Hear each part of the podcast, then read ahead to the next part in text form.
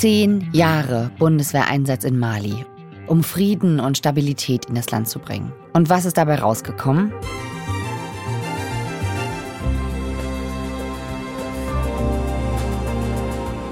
Das Land ist unsicherer denn je, sagen Expertinnen und Experten. Vergangene Woche sind die letzten deutschen Soldatinnen und Soldaten aus Mali zurückgekehrt. Wir schauen heute auf ihren Einsatz, was da schiefgelaufen ist und was das für ein Licht wirft auf sogenannte Friedensmissionen.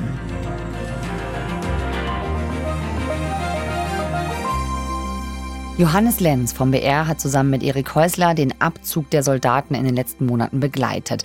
Ihr hört 11KM, der Tagesschau-Podcast. Ein Thema in aller Tiefe. Mein Name ist Viktoria Koopmann. Heute ist Montag, der 18. Dezember. Hallo Johannes. Hallo. Die Bundeswehr beendet ihren Einsatz in Mali nach 10 Jahren. Das ist eine lange Zeit. Was war das für ein Einsatz? Es war nach Afghanistan der größte Bundeswehreinsatz, kann man sagen, im Rahmen der Vereinten Nationen. Multidimensionale integrierte Stabilisierungsmission, ein sehr kompliziertes Wort, abgekürzt MINUSMA. So hieß diese Mission. Bis zu 1.400 deutsche Soldatinnen und Soldaten waren gleichzeitig in Mali. Gerade zum Schluss war es einer der gefährlichsten Einsätze der UN. Und auch einer der verlustreichsten, wenn man sich nur mal die Zahlen anschaut. Die Anzahl der Gefallenen liegt laut UN-Angaben gerade bei über 300 Blauhelmsoldaten. 3 davon Deutsche, und wir haben den bayerischen Gebirgsjäger Alex begleitet, der kurz nach seiner Ankunft in Mali im September dieses Jahres miterleben musste, wie nur wenige 100 Meter von der deutschen Einsatzliegenschaft, dem Camp Castor, entfernt Autobomben explodiert sind und islamistische Terroristen das benachbarte Camp überfallen haben. Das benachbarte Camp der malischen Armee. Und dort haben sie sich dann stundenlang Feuergefechte geliefert. Du kannst es dir vorstellen, Alex wird dann aus dem Schlaf gerissen, bekommt mit, dass es da einen Angriff gibt und muss sich erstmal einen Überblick verschaffen. Dadurch, dass wir anfangs noch gedacht haben, es hätte ein indirektes Steilfeuer auf uns gegeben auch, haben wir dann angefangen, danach das Camp zu durchsuchen, die ganzen Hauptstraßen abzusuchen nach Unexploded Objects. Und sobald klar ist, okay, der Angriff gilt nicht uns, kann man nicht mehr machen, als auf dem Wachturm stehen und rübergucken und zusehen, was da für schreckliche Sachen passieren. Okay, also Alex darf da nichts machen. Stell ich mir schwierig vor. Was ist denn eigentlich seine Rolle da als Soldat? Der Alex ist ein Gebirgsjäger. Und er und seine Kameradinnen und Kameraden hatten den Auftrag, den Abzug der Bundeswehr abzusichern. Also Schutz für die Logistiker vor Ort zu bieten und aufzupassen, dass das Lager nicht von feindlichen Kräften, von islamistischen Terrorgruppen, von bewaffneten Kämpfern überfallen wird. Es ist heute in der sogenannten Räuberzeit, in den Dämmerungsphasen. Wir bringen die Piloten zu ihren Flugzeugen. Das hat so einen ungefähr 800 Meter langen Weg haben wir vor uns, der außerhalb des Camps liegt. Und daher werden wir als Begleitschutz heute mitfahren zu den Flugzeugen. Alex war schon einmal in Mali, aber dieses Mal ist sein Einsatz wesentlich gefährlicher, weil es jetzt um den Abzug der Bundeswehr geht. Und eine Armee ist immer beim Rückzug am gefährdetsten. Und er weiß auch, in was für eine Lage er sich da bringt. Alex ist Anfang 20, ein junger Mann, der sehr reflektiert ist, der sich wirklich auch Gedanken macht, was tue ich da, wie geht es den Menschen vor Ort, das ist ihm wichtig. Der Alex ist jemand, der auch einer derjenigen war, die dann davon auch frustriert waren, wenn man mal daran denkt, was man in dem Land eigentlich erreichen konnte in den letzten 10 Jahren. Okay, ich glaube, da brauchen wir mal einen kurzen Recap. Mali in Westafrika, was ist das für ein Land und warum sollten Bundeswehrsoldaten wie Alex eigentlich dahin? Mali liegt im Westen Afrikas, so südwestlich von Algerien. Das Land ist 3,5 Mal so groß wie Deutschland und es ist einfach sehr schwer zu kontrollieren. Es gibt dort 25.000 malische Soldaten ungefähr. Das ist ungefähr so viel, wie Berlin Polizisten hat.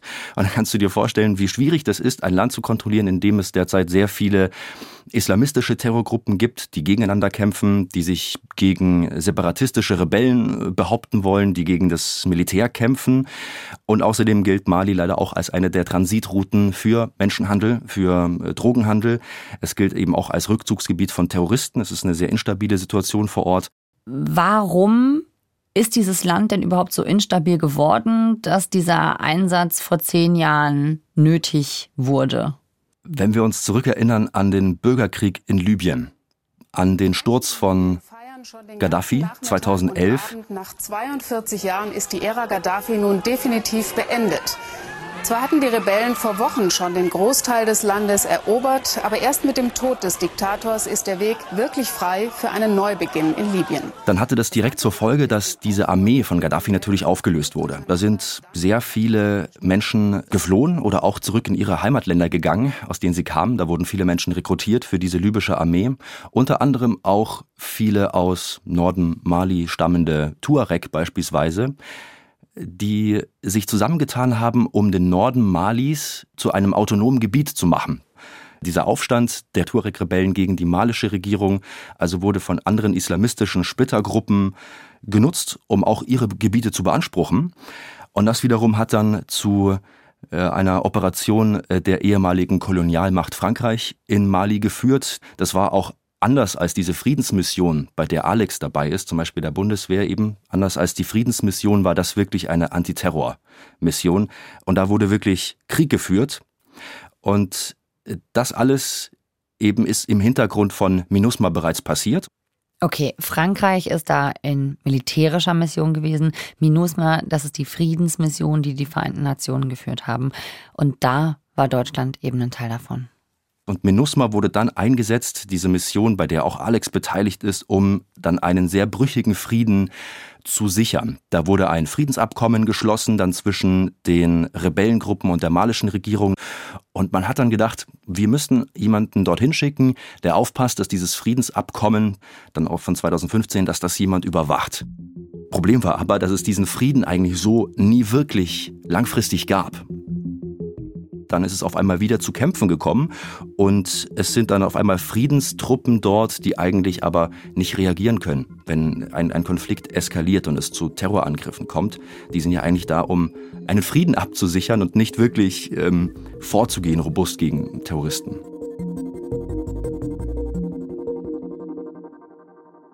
Warum war Deutschland Frieden in Mali so wichtig? Zwischen Mali und der europäischen Außengrenze liegt nur ein Land, das ist Algerien, also in Kilometern ist es sehr weit weg, aber von der Interessenlage natürlich sehr nah dran, auch an den europäischen Interessen, und zwar ganz auf den Punkt gebracht, es geht darum, Geflüchtete davon abzuhalten, in großer Zahl nach Europa zu kommen. Das muss man einfach so knallhart sagen. Es geht darum, Migrationsströme auch aufzuhalten oder zumindest abzumildern, den Menschen vor Ort eine Perspektive zu geben, dass sie erst sich gar nicht auf den Weg machen. Und wie schafft man so eine Perspektive? Indem man eben auch vor allem ja für Frieden oder für Sicherheit zumindest sorgt. Also, dass die Menschen da nicht Angst haben müssen, dass sie von Rebellen oder von Terroristen angegriffen werden, dass sie um ihr Leben fürchten müssen. Und das war so der Hauptpunkt, warum Deutschland auch auf Bitten der Franzosen damals gesagt hat, okay, wir beteiligen uns und sorgen dafür, dass zumindest so diese Sicherheitslage stabil bleibt. Und wie sollte das passieren? Wie sollte die Bundeswehr da unterstützen? Aufgabe der Bundeswehr war vor allem vor Ort Infos zu sammeln, wie geht's den Menschen da draußen? Wie ist die Versorgungslage mit Nahrungsmitteln, mit Wasser? Um das dann an die UN weiterzuleiten, damit die darauf reagieren können. Also brauchen wir zum Beispiel mehr Brunnen in einem bestimmten Dorf, müssen wir da Nahrungsmittel hinliefern. Das war die Aufgabe der Bundeswehr, diese Informationslage erstmal zu generieren. Also Kampfhandlungen waren da nie geplant und gehörten gar nicht zu den Aufgaben der Bundeswehr, sondern Infos besorgen. Du warst ja in Mali vor Ort. Wie läuft das denn ab, wenn die Infos besorgen? Wir durften eine Patrouille begleiten, die es zum Ziel hatte, herauszufinden, wie geht's den Menschen in diesem Ort eigentlich? Wie ist die Versorgungslage? Alles Informationen, die MINUSMA, die UN-Mission, braucht, um dann darauf reagieren zu können. Also darum ist man da eigentlich überhaupt reingefahren. Wie läuft es ab? Man macht sich im Camp Castor hinter den geschützten Mauern erstmal fertig zum Ausrücken.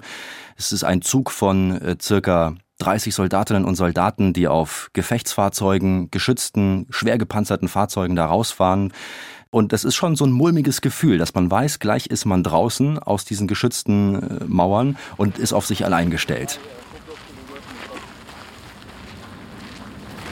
Die Soldatinnen und Soldaten sagen, wenn sie reingehen in solche Dörfer, dann kommt immer sehr viel Wohlwollen zurück. Man sieht es irgendwie vielleicht an den Kindern, die lachen oder winken, dass man willkommen ist. Aber trotzdem, meine ich, hatte man so ein sehr mulmiges Gefühl, dass hinter jeder Ecke vielleicht doch ein Bandit, ein Terrorist lauern könnte, der Bundeswehr nicht wohlgesonnen ist.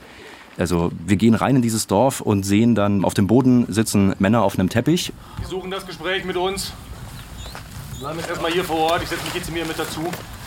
Und unser Soldat, der mit denen dann Kontakt aufnimmt und sein Sprachmittler, setzt sich zu denen und fängt an, eben diese Infos zu sammeln. Und ständig, wenn wir hier also unten am Boden sitzen und kurz warten, sind die Soldaten außenrum total wachsam und sichern das ab. Also es ist jetzt nicht nur so eine schöne, lockere Gesprächsatmosphäre, ich setze mich mal zu dir und wir plaudern, sondern man merkt, hier geht es darum, das Leben der Soldatinnen und Soldaten zu schützen. Das ist natürlich eine sehr angespannte Situation. Kurz für euch zur Auswertung. Die Probleme des Ortes, Priorität 1, Wasser, die haben zwar 2 Brunnen, aber nur einer von denen funktioniert und der funktioniert, bringt nicht immer qualitativ hochwertiges Wasser. Prio 2 ist hier Verpflegung. Wir haben hier Lebensmittelknappheit, auch in dem Ort. Und Prio 3, auch wie überall anders auch, ärztliche Versorgung. Bis jetzt hatten die auch noch keine Überfälle seitens Banditen. Das ist aber die größte Angst, die hier im Ort haben. Und das war auch die Bitte, dass ich gerade das an MINUSMA weitergebe. Und jetzt haben wir schon gesagt, wie die besorgt haben. Was passiert dann mit den Infos? Die werden dann wiederum an die UN-Mission MINUSMA weitergeleitet. Es wird dann auf der Ebene der UN-Entscheiderinnen und Entscheider in New York beispielsweise entschlossen, was machen wir als nächstes, wo müssen wir beispielsweise aufbauend auf den Informationen für Sicherheit sorgen, wo müssen wir öfter Patrouille fahren zum Beispiel.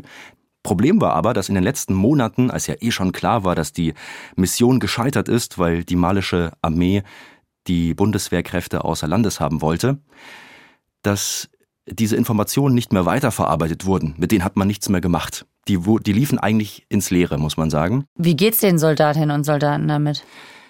Die sind natürlich total frustriert, wenn sie im Hinterkopf haben, dass die Informationen, die sie da eingesammelt haben, gar nicht mehr weiterverwertet werden. Die wissen, damit kann man eigentlich langfristig nichts mehr anfangen. Und auf der anderen Seite, nicht nur das Informationssammeln läuft ja dann ins Leere, sondern auch steigt das Frustrationspotenzial, wenn die Gefahrenlage größer wird und man Terroranschläge leider mit eigenen Augen mit ansehen muss, wie beispielsweise Alex auch im September, als Terrorgruppen das benachbarte Camp überfallen. Alex kann nichts tun, außer zugucken. Und das ist natürlich total frustrierend. Das, was die da sehen müssen, was für eine Gewalt ist das? Woher kommt die? Die Gewalt kommt unter anderem von bewaffneten islamistischen Terrorgruppen, die wirklich einen Gotteskrieg führen und Jagd auf Menschen machen, die sich der Scharia nicht unterordnen wollen beispielsweise. Aber diese Konflikte sind sehr vielschichtig. Es gibt auch mittlerweile Interventionen der Russen. Also die malische Regierung hat sich der russischen Militärmiliz Wagner zugewendet und vom Westen abgewendet. Und das war auch so ein Wendepunkt 2021. Erneut landen Kampfhubschrauber und Militärflugzeuge in Bamako mit freundlichen Grüßen aus Moskau. Darunter sind mutmaßlich auch Söldner der berüchtigten Gruppe Wagner. Da war dann klar, diese Mission ist nicht mehr realistisch zu stemmen. Die malische Militärjunta, die das Sagen hat, wendet sich von uns ab und wendet sich einer Militärmiliz zu, die auch für Menschenrechtsverbrechen bekannt ist. Mhm. Die Wagner-Kämpfer, die führen mit russischem Gerät gemeinsame Einsätze mit der malischen Armee. Seitdem die Russen dann auch dort sind, ist klar, hier wird mit einem Partner zusammengearbeitet, der weniger Skrupel hat, der einfach so robust gegen Terroristen zum Beispiel vorgeht, wie sich das die malische Regierung auch wünscht, um ein Zeichen zu setzen, um Abschreckungswirkung zu erzeugen. Und diese Abschreckungswirkung erzeugt man jetzt nach Überzeugung der malischen Regierung nicht mehr, indem man mit dem Westen zusammenarbeitet und versucht, einen Friedensvertrag aufrechtzuerhalten, sondern das erzeugt man nur noch durch Taten. Und die sind natürlich teilweise sehr grausam. Die Bundeswehr hat ihren UN-Einsatz im westafrikanischen Mali beendet. Malis Militärregierung hatte im Juni den Abzug aller UN-Friedenssoldaten gefordert und sich verstärkt Russland zugewandt. Das klingt ja irgendwie alles so, als wäre dieser Einsatz nicht so gut gelaufen. Wie wird dieser Einsatz von Experten eingeschätzt, was die Befriedung von Mali angeht? Also den Frieden zwischen den nördlichen Rebellengruppen und der malischen Regierung abzusichern. Das hat nicht funktioniert. Das war eine verfehlte Mission, wenn man sich das Hauptziel anschaut. Aber der Auftrag an sich, der sei schon mal mit einem hehren Ziel gut angelegt gewesen, einfach zu versuchen, so viel Sicherheit wie möglich zu etablieren. Und wir wissen auch nicht, was gewesen wäre, wenn die MINUSMA-Soldaten nicht nach Mali gegangen wären. Wie viele Tote hätte es dann vielleicht gegeben?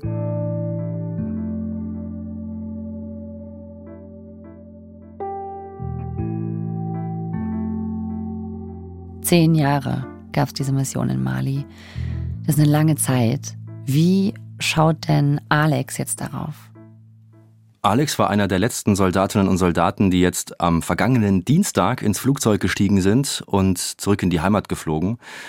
Aber als er in Mali war, die letzten Wochen, war die Sicherheitslage immer angespannter und er hat sich immer mehr Sorgen gemacht um die Menschen, die in Mali ja zurückbleiben, wenn er dann weg ist. Also hat sich auch immer mehr reflektiert darüber, Gedanken gemacht, was passiert eigentlich mit den Kindern zum Beispiel, die er auf Patrouille gesehen hat. Manchmal habe ich schon gedacht, es ist ja eigentlich ein ganz normales Land hier, das einfach nur leidet und dass die Kinder und die Familien hier eigentlich gar nichts dafür können.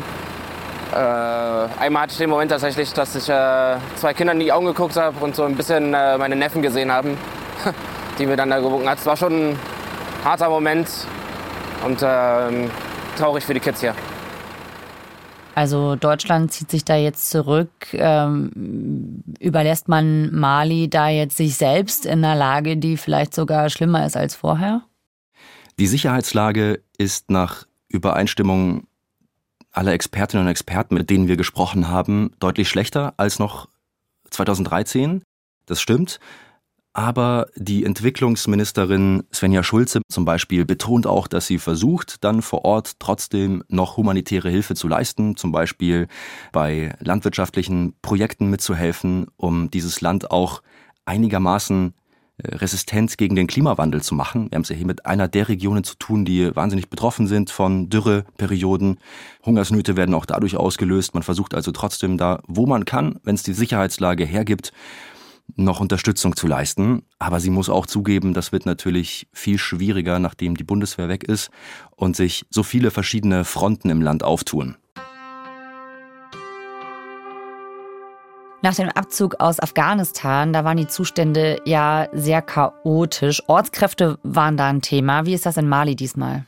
Anders als in Afghanistan sind die Ortskräfte laut Verteidigungsministerium nicht gefährdet. Jedenfalls nicht dadurch, dass sie für uns gearbeitet haben. Das ist nach Einschätzung aller Beteiligten hier, also Auswärtiges Amt und Bundesministerium für Zusammenarbeit.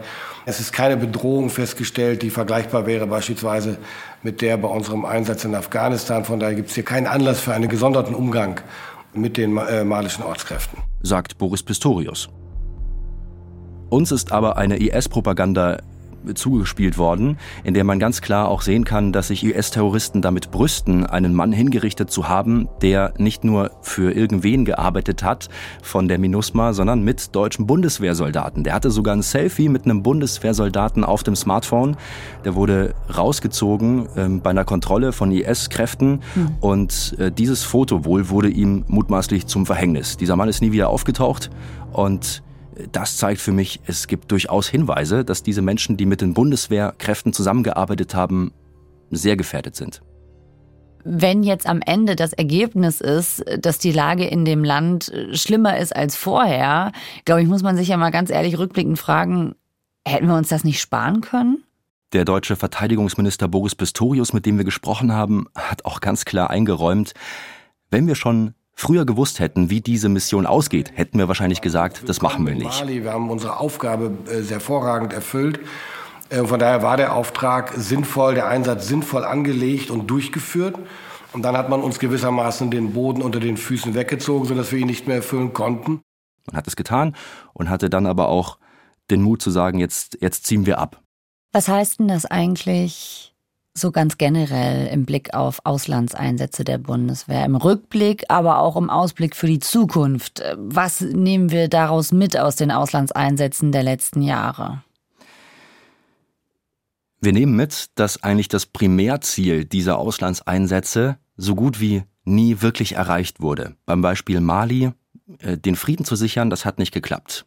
Beim Beispiel Afghanistan, die Taliban haben schließlich die Macht übernommen und es kam zu einem Regierungssturz. Und all diese Auslandseinsätze hatten eigentlich ein Primärziel, das gescheitert ist. Das muss man sich einfach mal vor Augen halten, ohne gleichzeitig zu verurteilen, dass der Einsatz per se falsch gewesen wäre. So pauschal kann man das auch nicht sagen, weil untergeordnete Ziele vielleicht doch erreicht wurden, wenn es auch wenigstens um Abschreckung gegangen ist von Terroristen über einen bestimmten Zeitraum, Aufbau von Polizeistationen beispielsweise, was auch andere Länder gemacht haben. Die Frage ist nur, ob man nicht auch in Zukunft ein anderes Herangehen an diese Einsätze haben muss. Wir haben beispielsweise mit einem malischstämmigen Ethnologen gesprochen, Mamadou Diawara, der ist sich sicher, dass sich die UNO in Zukunft von ihrem postkolonialen Verhaltensmuster lösen muss, immer zu wissen, was da gerade passiert in diesem Land, ohne mit den Menschen wirklich zu sprechen. Mhm. Okay, könntest du das noch ein bisschen erklären? Ich finde es sehr spannend. Mamadou Diawara meint, genau das hätte er eben beobachtet, dass die UNO versucht, mit Patentlösungen eine postkoloniale Denkweise eigentlich umzusetzen. Und zwar ganz konkret: Mit einem Bruchteil von diesen 4,3 Milliarden, nur für Mali, Menschenskind. Man hätte viel mehr erreichen können, weil die Leute, die jetzt eben rebellieren und so weiter und so fort, die tun das nicht, weil die speziell Muslime sind oder so, sowas. Die tun es für ökonomische Gründe. Man denkt immer, man wüsste es besser und man könnte dem Land helfen mit eigenen politischen Denkmustern, die man einfach dann draufsetzt auf dieses Land, ohne nachzuspüren, was die Menschen eigentlich vor Ort wollen. Wir kommen und wollen erstmal was umsetzen, was aber gar nicht dann realistisch ist, was wir bei MINUSMA gesehen haben. Das Mandat hat es gar nicht hergegeben. Die Menschen haben sich aber Sicherheit erhofft.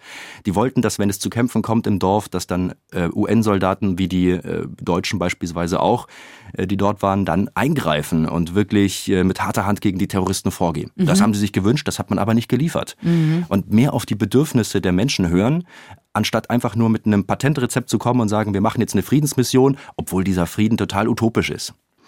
Wenn sich jetzt Mali die Partnerschaft von Russland wünscht und sich mit den Milizen von Söldner zusammentut, dann tut sie das, weil die Bevölkerung sich eben Frieden und Sicherheit wünscht. Und meiner Meinung nach ist es eher so ein taktischer Sieg vielleicht über Terroristen innerhalb einer kurzen Zeit. Man geht da rein und mit einem robusten Vorgehen, aber strategisch gesehen kann das, glaube ich, nicht der Weg sein, weil diese Gewalt, die man da ausgeübt hat, doppelt wieder zurückkommt. Danke, Johannes, für deine Infos und deine Einschätzung. Sehr gerne. Johannes Lenz hat zusammen mit Erik Häußler den Abzug der Bundeswehr aus Mali begleitet. Morgen schauen wir bei 11KM nach Saudi-Arabien, ein Land, in dem mittlerweile einige der teuersten Fußballer der Welt spielen. Ein Wüstenstaat wird zur Top-Fußballnation. Wir fragen, was steckt da eigentlich dahinter? Autor dieser Folge ist Sebastian Schwarzenböck. Mitgearbeitet hat Stefan Beuting. Produktion Adele Meßmer und Ruth-Maria Ostermann. Redaktionsleitung Lena Gürtler und Fumiko Lipp. 11KM ist eine Produktion von BR24 und NDR Info. Mein Name ist Viktoria Koopmann. Wir hören uns morgen wieder. Tschüss. Moment, eine Empfehlung habe ich noch für euch. Wir haben heute ja über einen Auslandseinsatz geredet, über eine Friedensmission und auch über die Menschen, die es dafür braucht. Die Filmemacher Johannes Koch und Marco Schulze sind diesen Menschen sehr nahe gekommen. In der vierteiligen Doku Einsatzbefehl Mali, Bundeswehr zwischen Risiko und Routine, zeigen sie, wie es sich anfühlt, Familie und Freunde für eine UN-Friedensmission zurückzulassen, die schon längst als gescheitert gilt. Den Film findet ihr in der ARD-Mediathek, den Link natürlich in unseren Shownotes.